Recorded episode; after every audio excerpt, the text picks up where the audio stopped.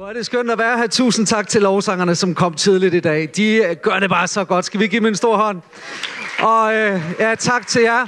Men også tak til jer, som har gået op og ned ad trapperne for at sørge for kaffe til os og vand til os. Skal vi ikke også give en hånd til dem? Og øh, vi takker for jer. Og også en stor tak til værterne, som bare møder os med et smil. Og ja, giv en hånd til dem. Så taknemmelige er vi til jer. Og tak til lyd- og multimediefolk, og jer, der gjorde rent i går i kirken. Øj! Tak, tak, tak. Og tak til en menighed, som selvom I har det varmt, bare sidder og smiler og er glade og siger, jo! Og siger amen. Og siger, go preach it. Eller prædik det. Prædik det. Hvor jeg er glad for, at jeg ikke er provst i provst, men evangeliemontør i Aalborg, og har sådan en forsamling her foran mig af glade, dejlige, danske, nordjyske mennesker, som bare er taknemmelige, fordi I får lov til at være midt i sommer i Danmark. Og vi øh, er faktisk ved at overveje, kan I se her, at lave lidt om på navnene i Nordjylland. Jeg ved ikke, om I bemærker det. Her er et forsøg fra P4. Jeg kan se for eksempel, øh, Horne er blevet til Honolulu. Jeg kan se Toscana, Toskana. Jeg kan se Læsø Palmas og Costa del Sulsted. Har vi nogen, der bor der? Jeg kan også se øh, Bangkokedal. Det synes jeg også er et godt sted at bo. Jeg ved ikke, om der er nogen, der bor i Nibitza. Nibe. Eller øh, i Malagandrup. Har vi nogen fra Malagandrup i dag? Eller Sebesoni Sunny Beach. Har vi nogen fra Sebisoni? Jeg kan godt se på dig, du har fået noget kulør dernede på Sebisoni Beach. Eller det døde Haverslev. Har vi nogen, har vi nogen derfra? Eller... Øhm, hvad står der? Oh, Hobrodos. Det er heller ikke... Ej, der var en der fra Hobrodos. Ja, okay. det er så godt. Det er skønt, at de varme lande rykker til Danmark. Skal vi ikke bare sige, det må de godt? Ja, det må de gerne. Og hvis du har din bibel med på bogrulleform, så tager du den op af rygsækken. Har du den i sådan en håndholdt som min, så tager du den frem. Er du bange for, at den bliver svedig, så tag din, din devices. Det kan være iPhone, det kan være noget andet skidt tag det frem, øh, og så lad os nu gå til Filipperbrevet, fordi vi er midt i en serie, vi kalder for Enjoy. Det betyder nydelse. På engelsk enjoy, det betyder også glæde. Enjoy. Så det er det, vi er gået ind i Filipperbrevet. De briller, vi har på. Vi skal læse den her øh, beretning, som Paulus jo gav menigheden i Filippi. En menighed, han virkelig var ven med og elskede, ligesom vi elsker hinanden og er glade for hinanden og venner med hinanden. Så den skriver han et brev, som måske mellem 14 og 18 gange, der er lidt uenighed, bruger ordet glæde. Så det handler om glæde, og det handler om at nyde Jesus og nåden i ham. Nyder du nåden i dag? Okay, godt så læser vi fra kapitel 1 og vers 3-11. Jeg takker min Gud. Hver gang jeg mindes jer. Og i alle mine bønder beder jeg altid for jer alle i glæde over, at I har været med i det fælles arbejde for evangeliet lige fra den første dag indtil nu. Og i tillid til, at han, som har begyndt sin gode gerning i jer, vil fuldføre den ind til Jesu Kristi dag. Det er kun rimeligt, at jeg tænker sådan om jer alle. For I er i mit hjerte, både når jeg er i lænker og når jeg forsvarer og underbygger evangeliet. I er jo alle fælles med mig om nåden. Gud er mit vidne på, hvor meget jeg længes efter jer alle med Kristi Jesu inderlige kærlighed. Prøv lige at sige inderlig. Inderlig. Og det beder jeg om, at jeres kærlighed stadig må vokse og blive rig på indsigt og dømmekraft, så I kan skønne, hvad der er væsentligt og være renfærdige og uden anstød på Kristi dag, fyldt af retfærdighedsfrugt, som skyldes Jesus Kristus, Gud til pris og ære. Så langt Guds ord. Amen. Vi skal ind og have fundet ud af, hvad det er, som kan give os kristig glæde, Guds glæde i vores liv. Vi øh, startede på Filipperbrevet sidste uge og så på overraskende kilder til glæde. Vi så på tjenerglæden med dulos begrebet, kærlighedslave. Vi talte om den nye identitet i Jesus. Vi er alle hellige og har fået en ny identitet i ham. Der i er der en glædeskilde, og så sluttede vi af med at tale om noget og fred, som det, der bringer glæden ind i os. Vi er frelst til glæde, og sidste uge brugte jeg det her citat, at en kristen, der ikke er glad, har en eller anden form for utæthed. Der er en eller anden form for blokering. Jeg kan huske i 90'erne, der havde vi sådan en sang, der gik i fire fjerdedel på trommer, bare kørt derud af popnummeragtigt version, sådan lidt hit, sådan lidt dansk Der er strøm og glæde wow, og der strømmer glæde, og så blev der ellers varmet op, og det dansede, og det gik øh, rigtig godt. Levende vand fra tronen strømmer igennem mig, men det er ikke altid, det strømmer igennem. Og så må vi finde ud af, hvad er det, der blokerer, hvad er det, der står i vejen for glæden. Og det er det, vi skal se lidt på i dag. Vi har faktisk hjemme ved os egentlig savnet noget gennemstrømning. Og undskyld billedet, men, men vi har slidt lidt med vores kloakker i et forholdsvis nyt hus. Og flere gange så har vi haft forskellige kloakmestre ude og lave sådan en gennemskyldning for at sikre, at der bare er gennemstrømning. Det er som regel, når der kommer mange gæster, at det er problemer. Det er jo ikke så rart, når det stopper det hele, og der ikke er gennemstrømning. Så jeg gik faktisk i min desperation til en, I måske også kender her, der hedder Christian, og sagde, Christian, har du ikke en god anbefaling? Og han, han sagde, jo, du skal ringe til ham her. Okay, det gjorde jeg så, og han kom ud, og det første, han gjorde, det var i stedet for bare at lade det strømme, så tog han sit kamera frem. Oh, AKTV kom. Nej, det var ikke AKTV. Men tak, og velkommen til alle jer, der sidder hjemme og ser det i stuerne. Men han havde sit kamera holdt med der, kan I se? Og med det samme åbnede han op for brønden. Undskyld, jeg sammenligner det med jeres hjerter i dag. Men han sendte et kamera ned. Og der, så kunne jeg så sidde og følge med. Og så sagde han bare, hør her. Der er total hul igennem. Det strømmer bare igennem alle kloakker rør her. Det hele er bare, som det skal være. Og jeg åndede lettet op. Så han sagde, der er kun én mulighed tilbage. Vi skal ind og se på jeres toilet. Og Mikkel, som I kan se på hans arm her, han hedder, han gik altså ned øh, ind på knæ, bøjede sig foran vores toilet, lagde det ned, og jeg keder billederne her, og så sagde han, det er ikke, her kan du se vandrøret, der er ikke noget galt der, men så tog han handsken på, og godt op der, så gravede han altså sådan lidt en teenagefarvet tandbørste frem. Undskyld, Camille. og så sagde han, her har du problemet. Og jeg er så glad for, at efter den er blevet fjernet, så er der gennemstrømning. Og jeg er ked af billedet igen fortsat. Men jeg kan bare sige så meget, at uanset hvad der kan blokere for glæden i dit liv, så håber jeg bare i dag, at åndens kamera kommer ned.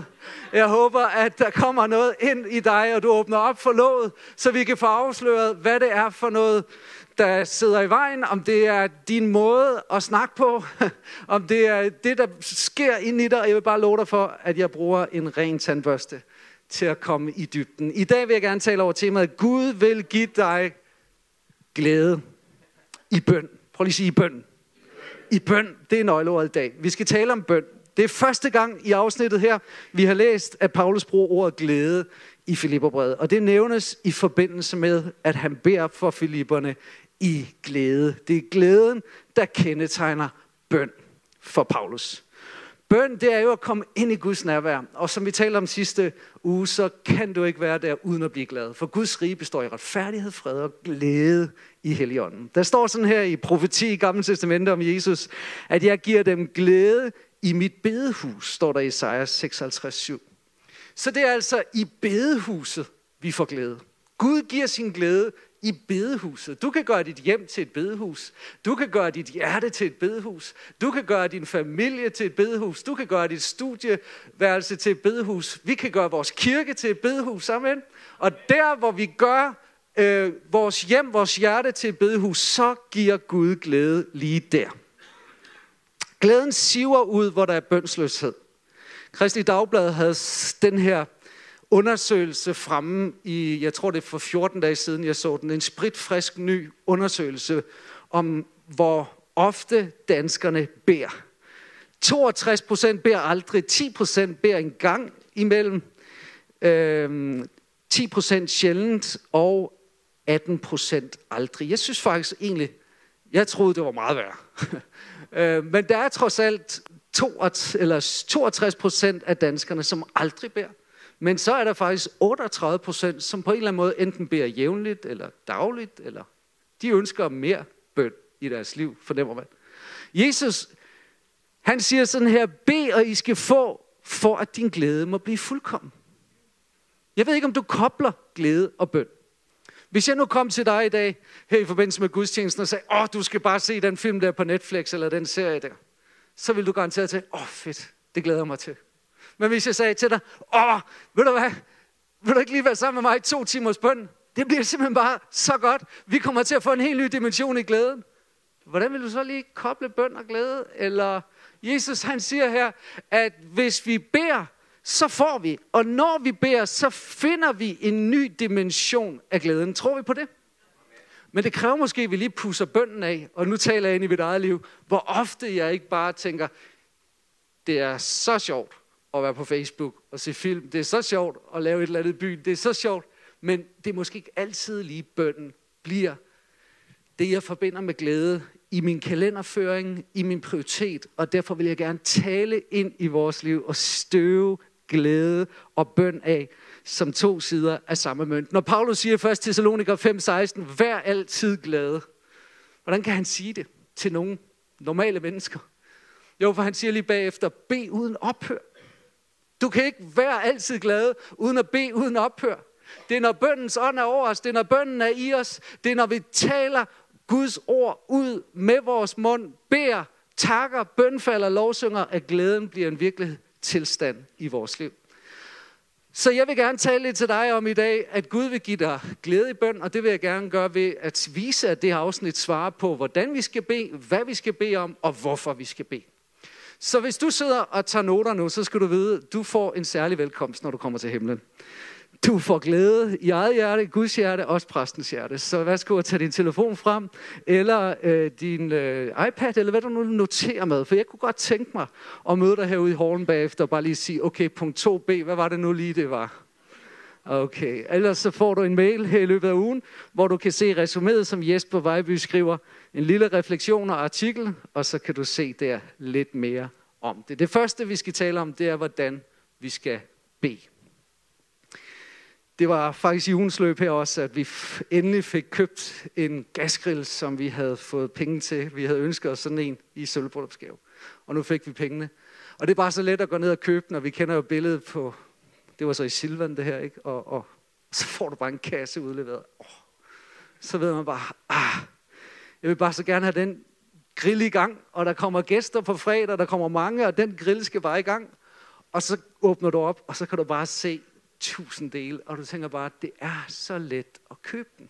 Og så åbner du op for en bibel med 700 kapitler, og du bladrer bare, og du tænker, jeg er ikke ingeniør, jeg har ikke nogen videregående muruddannelse, eller tømmeruddannelse, eller hvad det hedder, BVS-uddannelse. Nej, jeg ved slet ikke, hvad det handler om. Men jeg kunne bare sådan se, at når jeg sådan kom 47 punkter hen i den vejledning, så var jeg glad for, at der stod, hvordan. Og venner, den er samlet, den er brugt to gange, og den dur. Så nu har jeg fået Weberfeber derhjemme. Det er så godt. Hvordan skal du bede? Ifølge Paulus, så vil Gud give dig glæde i bøn med tak. Prøv lige at sige tak. Tak for det. Jeg takker min Gud, hver gang jeg mindes jer. Paulus' bøn var kendetegnet af tak. Det i sig selv er en prædiken. At han sidder i et mørkt, givetvis mørkt, koldt hul i Rom, lænket fast til fangevogter, og så takker han. Han siger, jeg takker hver gang jeg mindes jer. Paulus kendte til hemmeligheden med at takke. Hvor er det vigtigt, at vi får taksigelsen ind i vores bøn. Jesus siger, således skal I bede, når disciplerne spørger, lær os at bede. Og så siger han, hvor far, du som er i himlen, hellig blive ved dit navn, kommer dit rige, ske din vilje. Giv os i dag, hvor daglige brød kommer lidt længere ned. Nogle gange, når ens teenagebørn ringer hjem, så siger de, far, euro på kontoen nu. Okay, skat, har du det godt? Vil du ikke lige ære fars navn først? Prøv lige at sige helligt fars navn. Ej, det siger jeg ikke. Men det er Jesus, der siger det om, hans, om vores bøn, og han siger, start nu med taksigelsen. Kom ind i hans foregård med lovsang. Pris ham for den, han er, og for det, han har gjort. Paulus selv anviser det i Filipperne 4.4. Bring i alle forhold jeres ønsker frem for Gud i bøn og påkaldelse med tak. Hvorfor er det så vigtigt at få tak ind? Jo, fordi Paulus siger, vær ikke bekymret for noget, men, og så kommer bønden med tak. Hvorfor? Fordi der er to muligheder for dit hjerte og dine tanker. Enten kan du være bekymret, et ord, der også betyder angst eller stresset, eller så kan du takke. Du kan ikke begge dele på en gang. Ved du godt det? Så du kan vælge at sige, nu vil jeg takke, nu vil jeg lovsynge, nu vil jeg prise. Så kan du ikke være bekymret. Det kan ikke lade sig gøre og begynde at tilbede Gud og ære ham og fokusere på, hvem han er. Så du må vælge, okay, vil jeg være bekymret og give mine bekymringstanker og svømmelektioner, i stedet for at drukne dem, så, så kører jeg bare ud af dem, og så kan du ikke tilbede samtidig. Så bliver Gud så lille i dine tanker, at han nærmest er ikke eksisterende. Men du kan også gå over, og så kan du begynde at tilbede Gud og ære ham. Så der er to muligheder.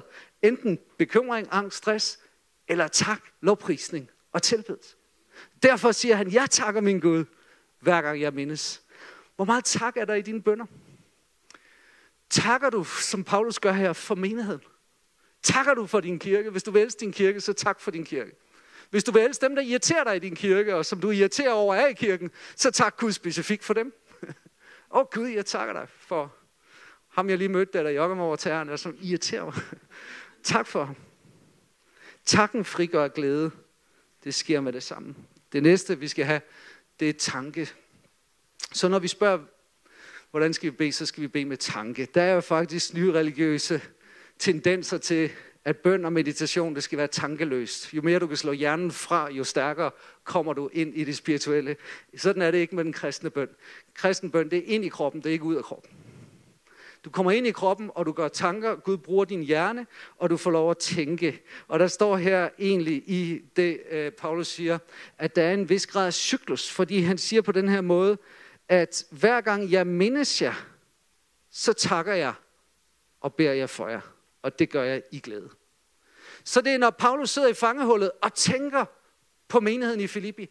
Han kommer i tanke om ting, og så bliver tanken til glæde, og tanken bliver til bøn.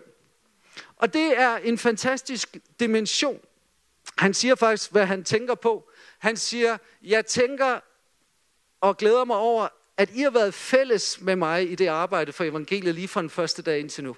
Det kan være, at han kommer i tanke om Lydia, som var den første trone i Filippi, og hvordan hun åbnede sit hjem op, nærmest lige med det samme, hun kom til tro, så blev hun faktisk øh, så blev hun vært for det her nye fællesskab, som var en huskirke til at starte med. Eller måske han kom i tanke om fangevogteren, som først var optaget af at holde Paulus og Silas indespærret, men i det øjeblik Guds kraft kom, og han blev forvandlet og døbt, og hele familien kom til tro, hvad skete der så?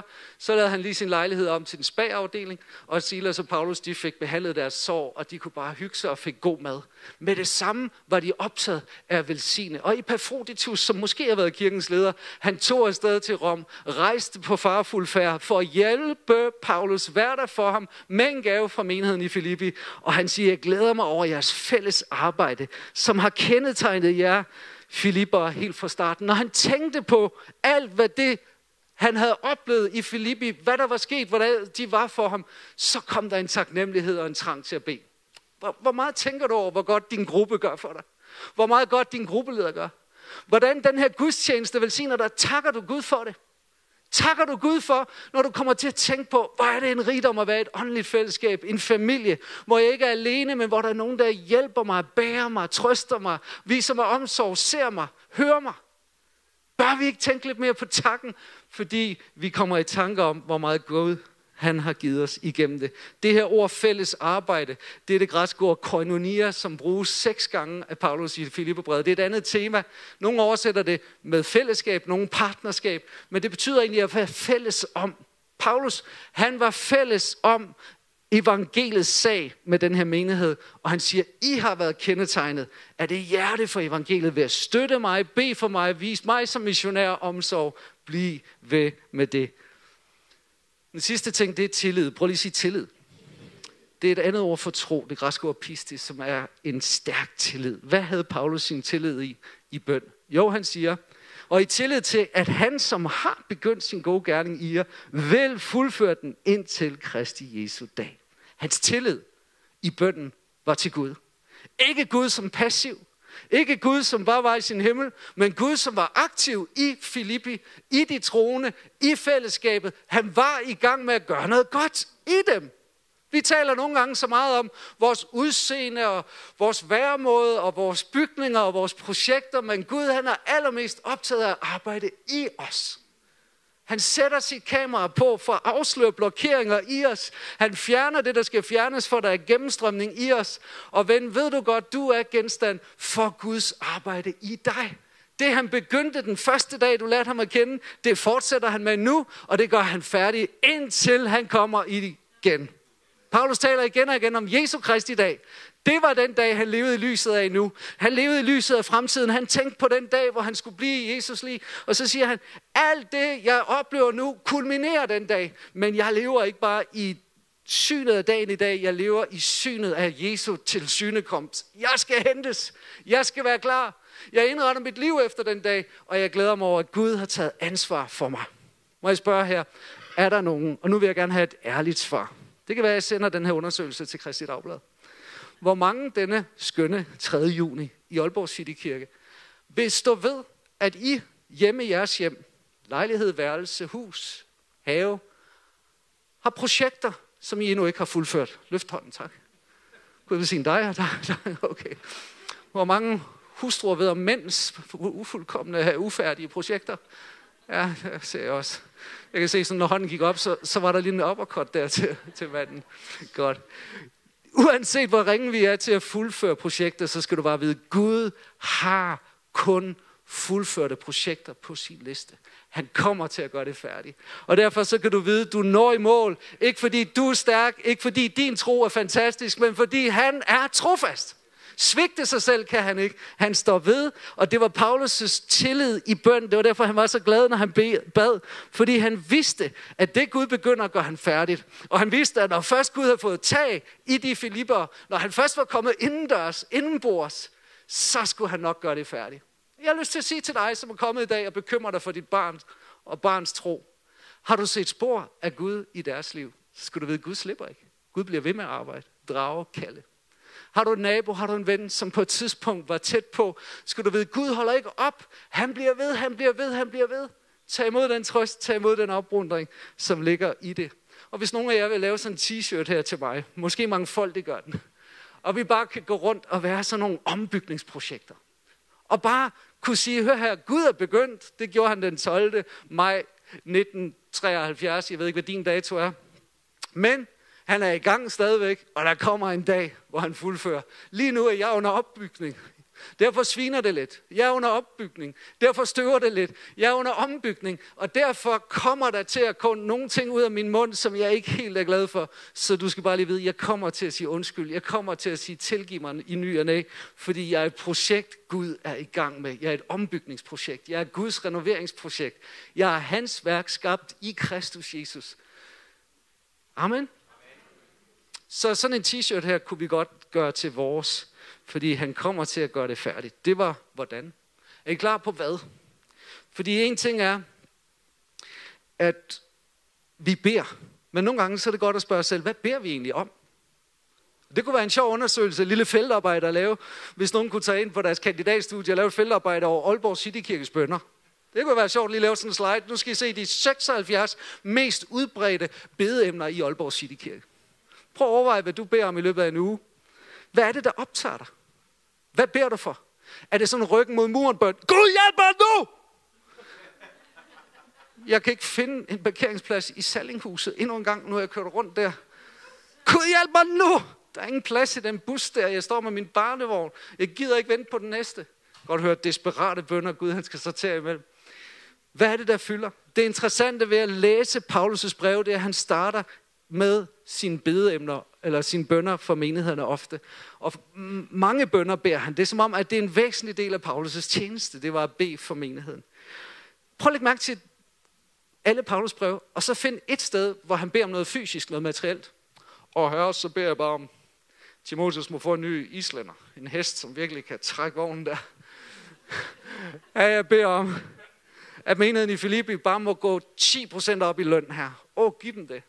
Han beder ikke i den retning. Han beder for deres åndelige liv. Han beder for deres relation til Jesus. Prøv at lægge mærke til, hvad han beder om. Er I klar på at se på det? Det første, det er, han beder bønder om kærlighed. Du kan se, hvad Paulus han synes er vigtigt. Han siger, og det beder jeg om, at jeres kærlighed stadig må vokse. Det her ord betyder, at noget, der er i overflod, bliver ved med at flyde over og udvikles for at excellere. Så han beder i virkeligheden om, at her den kærlighed, du har udøst rigeligt af, lad den blive ved med at flyde over, ved med at flyde over, ved med at flyde over. Hvorfor? Fordi for Paulus var kærligheden det afgørende. Han siger, så bliver der tro, håb, men størst af dem er kærlighed. Så for Paulus var kærligheden afgørende, og han bad om kærlighed. Jeg ved ikke, hvad det er, du beder om, når du beder for dine forældre, eller dine børn, eller dine venner. Men lær Paulus, inspireret af Helligånden, så bad han om mere kærlighed. Venner, ægteskaber, hvor vi beder for hinandens kærlighed må vokse, er ægteskaber, der holder. Couples who pray together, stay together. Familier, hvor vi beder om voksne kærlighed, det er familier, der kan tåle og bliver robuste og solide. Menigheder, der beder for hinanden om voksne kærlighed, det er menigheder, der lykkes. Der står ikke specifikt, hvad for en slags kærlighed han beder om. Men igen og igen i det her afsnit, fem gange, så bruger han ordet alle. Så det er tydeligt, at Paulus er optaget af, at alle i Filippi skulle bede for alle. Og han var hele tiden optaget af fællesskabet. Han bruger det her ord koinonia to gange, som betyder fællesskab, partnerskab. Og så bruger han udtrykket med Jesu Kristi inderlige kærlighed. I det her afsnit, hvor han fortæller om sin kærlighed til menigheden. Det er kun rimeligt, at jeg tænker sådan om, jeg får I er i mit hjerte, og sidst i vers 8, jeg længes efter alle med Kristi Jesu inderlige kærlighed. Prøv lige at sige inderlige en gang til. Ved I, hvad det ord betyder? Det betyder indvold. Det ord for inderlig kærlighed betyder indvold. Og det er det ord, som både Jesus og Paulus bruger, når de beskriver barmhjertighed, indlevelse. Jeg elsker dig med hele min mildt med det. Jeg elsker dig bare med hele min lungekapacitet. Jeg elsker dig med alt i mig. Det, det, det mest inderlige udtryk, du kunne finde frem, og det er Jesu kærlighed. Det er den kærlighed, som giver noget særligt ind i menigheden. Og det er selvfølgelig det græske ord agape, som Paulus bruger her. Guds kærlighed. Den kærlighed, som flyder fra Gud, og som Gud elsker med. Så den skal vi bede for. Og bede for hinanden om, at vi må vokse i. Dernæst kundskab. Prøv lige at sige kundskab. Fordi selv om det er Guds kærlighed, Kristi kærlighed, så er det afgørende, at kærligheden den flyder sammen med kundskab. Faktisk advarer Paulus i Filippo 1. Korintherbrev og siger, kærlighed eller kundskab uden kærlighed ødelægger, men kærligheden opbygger. Men her så beder han om, at kærligheden må blive fuld af kundskab. Han beder nemlig på den her måde, og det beder jeg om, at jeres kærlighed stadig må vokse og blive rig på indsigt og dømmekraft, så I kan skønne, hvad der er væsentligt. Det er faktisk en bøn, som jeg har lagt mærke til med og mig, vi er begyndt at bede for vores børn. De er blevet større nu. Nu træffer de valg, som får indflydelse for lang tid, mange år. Valg af uddannelse, valg af ægtefælde, valg af så mange områder. Og man begynder at bede selvfølgelig om kærlighed til Jesus, og kærlighed til venner omkring dem, og begynder at bede for deres relationer, men så begynder man også at bede om, Gud giver dem indsigt og dømmekraft til at vælge Indsigt og dømmekraft til at skønne, hvad der er rigtigt, hvad der er din vilje. Her giv dem indsigt og dømmekraft, så de i alle de forhold, de står i, må kunne prioritere og navigere. Fordi Guds kærlighed i os er ubegrænset, men som mennesker er vi ikke ubegrænset. Som mennesker er vi begrænset. Du kan ikke møde alle behov. Du kan ikke hjælpe alle mennesker. Du kan ikke være overalt. Jeg ved ikke, om nogen har sagt til dig før, at du er ikke alle steds nærværende. Du er ikke alvidende. Du er et menneske. Du er begrænset. Og derfor har du brug for, at din kærlighed vokser i indsigt og dømmekraft, så du kan prioritere og skønne, hvad der er væsentligt. Kan du sige amen til det? Den bøn skal du bede for dig selv. Den skal du bede for din kirke, for din kirkes lederskab. Den bøn skal du bede for dine børn og dine børnebørn. Den skal du bede for dine omgivelser. Ordet indsigt og dømmekraft er nogle stærke ord. Det første ord indsigt handler om indsigt i, hvem Jesus er, kende ham. Indsigt i Guds vilje, åndelig forståelse. Ordet dømmekraft handler mere om, hvordan jeg agerer i forhold til øhm, at udtrykke kærligheden. Hvor kærligheden er en længsel og et ønske, så er dømmekraften måden, jeg udtrykker den på. Kender I det nogle gange? At man får et lyst til at tjene andre, hjælpe andre, men man ved simpelthen ikke hvordan. Og så kommer man galt sted, galt i byen og man bliver kajtet og kluntet i kærligheden. Det hjælper indsigten og dømmekraften der med at forstå, hvad Jesus ville have gjort, og skønne, hvad der er væsentligt ind i situationen. Amen. Det sidste, det er karakter. B om karakter, det er afgørende. Paulus han siger det på den her måde. Jeg beder om, at I må være renfærdige og uden anstød på Kristi dag, fyldt af retfærdighedsfrugt. Amen. Ordet renfærdig, det består af et ord, der er sammensat af sol og af dom. Og det er faktisk taget fra keramik, vurdering, bedømmelse af ægte keramik på den her tid. Man skulle sikre, at der ikke var revner, så tog man det ud i solen. Og Gud ønsker for os, at vi skal, når vi beder for hinanden, og når vi beder for menigheden, så bed om, at vi må være renfærdige. Altså, vi må kunne tåle lysets dom. En anden har oversat det her ord med at være oprigtig, uden skjulte motiver og forstillelse. Ægte, helt støbt. Hvilket mål? for kirken. At vi bliver kristuslige. Ikke bare karisma og udvendige jargoner og talemåder og flotte, fine ord, men at der er substans, og det vi siger udadtil, er også noget, vi er indadtil. Det andet ord, det er, at vi er uden anstød på Kristi dag. Det er en del af vores bøn også. Ordet uden anstød, det betyder simpelthen, at vi ikke volder andre fristelse, sorg og fald. Så Paulus siger, at vi skal faktisk bede om, at vi som menighed må agere over for hinanden på en måde, så vi fremmer hinandens tro, fremmer hinandens relation til Jesus, og ikke ødelægger Vi kan agere på en måde, ved måden vi taler på, interagerer på. Paulus taler om det i Filipperne 2, og Leif kommer til at tale dybere om det lidt senere i forløbet, om fællesskabets kvalitet. At vi skal have det sindelag over for hinanden, som var Jesus. At vi ikke bare tænker på vores eget, men tænker på, hvordan Jesus ville have tænkt. Og så fyldt af retfærdighedsfrugt. Og ordet retfærdighed her kan du tolke på to måder. Du kan tolke det som retfærdiggørelsen, givet gratis i Kristus til os alle. Du kan også tolke det som en etisk standard karakter. Og jeg tror, ligesom vi talte om sidste gang, fordi Gud har gjort os hellige, kan vi leve helligt. Fordi du er gjort retfærdig, så kan du være retfærdig. Og det er en frugt af et fællesskab, som lever sammen med Jesus. Amen. Så her til sidst, hvorfor skal vi bede? Jo, opsummering. Vi skal bede, fordi det allerede er i Kristus. Alt, hvad du har brug for, for at få et fungerende, glædesfyldt bønsliv, det vil Jesus give dig. Der står her, det er et nådesværk, som skyldes Jesus Kristus. Jeg har bare lyst til at sige til dig i dag, uanset om du beder dagligt, beder nogle gange eller sjældent, så skal du vide, at i Jesus har du allerede fået et glædesfyldt bønsliv. Nu betaler jeg hver måned til et fitnesscenter. Og de fleste uger kommer jeg derned. Når jeg ikke kommer derned, så irriterer det mig. For jeg har jo betalt for det. Jeg kunne faktisk være der dagligt, så ville jeg få endnu mere ud af det. Men nogle gange så er jeg der kun en gang om ugen, og nogle gange to gange om måneden. Det er skidt. Men sådan har jeg det med bønden. Tænk Jesus, jeg har købt, han har købt til mig, at jeg kan være sammen med ham 24-7. Tænk, at det er blevet betalt, og regningen var det dyreste, dyre, dyre, dyre. Det skyldes ham, at du kan være sammen med ham. Og tænk så, hvor dumt det er ikke at bruge det. Altså, tænk hvor dumt det er ikke at trække på den glæde, som er ved at være sammen med ham og opleve ham i dit liv.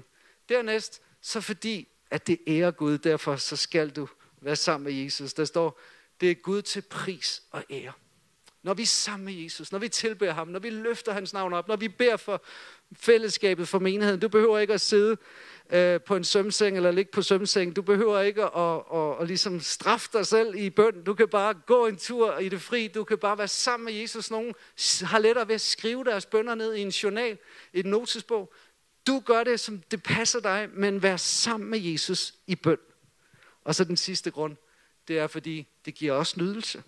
Der står, at det fylder os med frugt. Og den frugt, kære ven, det er først og fremmest glæde. Gud er aldrig mere æret, end når du er allermest tilfreds og glad i ham. Derfor længes han bare efter at fylde dig med glæde, og det sker i hans nærvær. Find din glæde i Herren, så giver han dig, hvad dit hjerte længes efter. Skal vi bede sammen? Jesus, tak for din glæde. Kan blive vores glæde. Du var selve med glædens olie frem for din lige, fordi du var fuld af retfærdighed. Du var fuldkommen i al din ageren, i din tanke, i din værmål. Vi erkender, vi synder, og synder stjælen, synden stjæler af glæden i vores liv, er som gift, der blokerer for glæden. Frelsesglæden. Den blokerer også for glæden i, at vi har dig med os og i os hele tiden. Her vi beder om, at glæden, der kommer ved et aktivt bønsliv, at den må blive fornyet i dag. Her kom med glæde i bøn. Jeg beder om, at du åbner vores øjne, der hvor fjenden har fået os til at se på bøn som noget kedeligt, noget trist. Her der, hvor vi har holdt os væk fra bedemøder, fordi at bøn øh, i fællesskab er noget, som vi ikke har lyst til, eller tror ikke bringer noget godt for os. Jesus, tak fordi du støver det af i dag. Tak fordi du sender et kamera ind i vores hjertes kanaler, så vi kan se, hvor blokeringen sidder. Og så vi kan få renset ud her, så det igen kan flyde frit med glæde ud fra det bønsliv, du giver os. Tak for, at du har betalt for det. Herre, vi ved, det er ikke et selvudviklingskursus, vi kalder nogen til i dag. Det skyldes alene dig. Det skyldes dig, Kristus. Og her, vi kommer ikke til at sidde tilbage og være super bedre og elite for bedre. Vi kommer ikke til at have vimpler på trøjen, der viser, at vi kan en time om dagen, eller vi kan 10 timer om ugen. Men her, det vil vedblivende alene bringe ære til dig. Her, når vi har den attitude, som var i dig, her du under høje råb og bønder hele dit liv på jorden, bare råb det til din far i himlen. Stå tidligt op om morgenen for at være sammen med ham. Her så ved vi da, når du har brug for at være i bøn, at vi har brug for at være i bøn. Her så tilgiv os, når vi har forsømt vores bønsliv. Tilgiv os, når vi ikke har været sammen med dig i bøn. I Jesu navn. Åben for glædens kilde, som er bøn. Her du giver os glæde i dit bedehus. Så fyld dit folk med glæde den her dag. Forny dit folk med glæde. I Jesu navn. Og kære menighed, jeg ved, at Gud ønsker, at vi skal være glædens hus, og ikke den der forstillede glæde, ikke den der kunstige glæde, ikke den der lalleglade glæde, ikke den glæde, som Jomfru Enegade er kendt for, men den glæde, som alene var i Jesus, og som han har åbnet en kilde for. Men han siger til os i dag, at skal den glæde kendetegne os, også ind i den nye fase, vi går ind i som kirke, hvor vi skal genplantes et nyt sted, så må det være et bedehus, vi går ind i. Det må være en bedetid. Det må være et kald til, at vi alle får støvet vores syn af på bøn, fordi Gud kommer ikke til at bygge det åndelige hus uden som svar på bøn. Og derfor rejser han op lige nu i den her tid bede kæmper. Han rejser bedetjenester op. Han rejser tjenester op, som vil stå i gabet. Han rejser mure eller vægter op, som vil stå på murene og ikke under Gud ro. Han udgyder nåden, så bønnen sådan over menigheden som aldrig før, og kalder os til at bede. Og vi skal bede, og vi skal arbejde i den her tid. Men vi skal bede. Vi har nogle deadlines på arbejde, men vi har nogle endnu hårdere deadlines på bøn. For hvis ikke der bliver bedt, så vil bygmestrene arbejder forgæves. For det er Gud, der bygger huset. Det er Gud, der bygger. Det er Gud, der våger over byen. Her, tak for du kalder til bøn i dag. En ny generation unge, som bliver kaldt til at tage en time fra om ugen til bare at bede for menigheden. Tak for du kalder modne mennesker til at stå som vægter i byen, til at bede for Aalborg, råbe om noget over Aalborg. Tak for du rejser vægter op til at bede for vores missionærer, til at bede for dem, der tjener ude i verden. Her med at bringe evangeliet ud. Tak for, at vi må være en kirke, som har partnerskab om evangeliet med dig, Kristus. Rejs forbeder op i den her tid. Her vi beder om, du kalder os. Vi beder om, at du kalder os og udfordrer os. I Jesu Kristi navn, i Jesu Kristi navn, i Jesu Kristi navn. Fordi det er noget og ikke præstation. Fordi det starter med, at du falder sammen og ikke tager dig sammen, så er det så vigtigt, at vi får et møde med Jesus. For det her, det handler om perspektivet, at du ser, at Gud er i aktion fra første dag, og at han gør det færdigt, han begynder. Og derfor så må du også forstå, at kirke alene er Kristus, som siger, jeg vil bygge min kirke. Han vil bygge den på dig, han vil bygge den på mig, men vi bliver nødt til at bygge det i afhængighed af ham. Så kære menighed, kan jeg få jer til at bare overveje ind i dit eget liv, giver du plads til bøn, som Jesus kaldte os til? Giver du plads til bøn, som Paulus viser det som et forbillede, også et forbillede i? Giver du plads til bøn, som Helligånden drager dig til at længes efter? Eller forspiller du øjeblikke? Forspiller du chancer? Så i dag så siger du bare, Jesus, tak at du har tilgivet mig min forsømmelse. Nu kommer jeg til dig, ikke med fordømmelse, men her jeg kommer til dig, og jeg beder bare om, at du kalder mig tilbage. Kald mig ind i dit nærvær. Kald mig ind tæt ved dit hjerte. Kald mig til at stå der og bare nævne menigheden. Hver gang jeg kommer i tanke om menigheden, hjælp mig til at velsigne menigheden, bede for menigheden. Hjælp mig til at bede for min gruppe, hjælp mig til at bede for min gruppeleder. Jesus, kald mig. Jesus, kald mig til bøn. Bare begynd at sidde og bede den bøn i dag. Jeg tror, Jesus kalder på nogen i dag på en særlig måde. Der er et specifikt kald til særlig forbedertjeneste, men det løser ikke os alle fra, at vi alle har et kald over vores liv. Generelt kald til at bede. Trofast er han, som kalder jer er til fællesskab med Gud. Kom, Jesus, ved din ånd. Kom og rør os ved din ånd, her. Kom og ram os med dit ord. Kom med afsløring. Lad kameraet gå helt ned i dybet der, så vise os, hvor blokeringerne ligger, hvor tidsrøverne er. Hvad er det, der har overtaget det fjernsynet? Så vises det. Er det sociale medier, så vises det. Er der andre forsømmelser her, som har taget over? Så vis os det her, fordi vi vil først dig. Søg dit rige først. Vi ved, vi kan ikke det, vi skal, hvis ikke det sker med, som, med udgangspunkt i bøn. Og her derfor bøjer vi os ned. Her som den kloakmester, der kom hjem til mig, og som bøjede sig ned, og så lagde modtageapparater ned, og, og så bare blev renset ud. Alle blokeringer bliver fjernet, som beder jeg i dag her. Rens os. Rens os. Fjern det, der blokerer for bøndens ånd og for glæden i vores liv. Det beder jeg om i Jesu navn. I Jesu navn. I Jesu navn. Kom Guds helligånd. Ånd på os. Inspirer os til at bede. Inspirer os til at bede Jesus.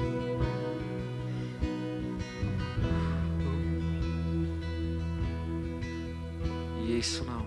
Jesu navn. Jesu navn. Er du her i dag og har aldrig haft din første dag med Jesus? Du har aldrig haft din første dag i modtagelsen af ham, så skal du vide, får du din første dag i dag, hvor du siger ja til Jesus og lukker ham ind, så begynder han hver eneste dag at arbejde i dig. 24-7. Og så holder det ind til Jesu Krist i dag. Hvis du holder fast i ham, han holder fast i dig, så skal du vide, han vil ikke svigte. Han vil ikke forlade dig. Han vil holde fast i Jesu navn.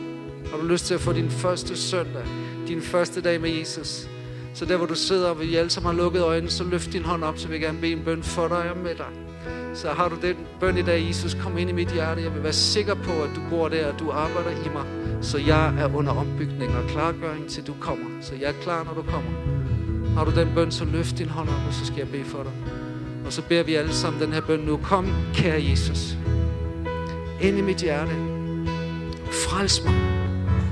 Tilgiv mig. Min søn. Arbejd i mig. Så jeg kommer til at ligne Jesus. Følg mig med din fred. Med din glæde. Jeg bekender Jesus som Herre i mit liv. I Jesu navn. Amen. Lad os rejse os op nu, og så vil jeg gerne bede forbederne om at komme herfrem. Og så slutter vi gudstjenesten af med at tilbede Jesus. Og det har en betydning, at vi takker ham. Det har en betydning, at vi priser ham. Men dig, som ønsker særlig velsignelse ind i dit bønsliv i dag.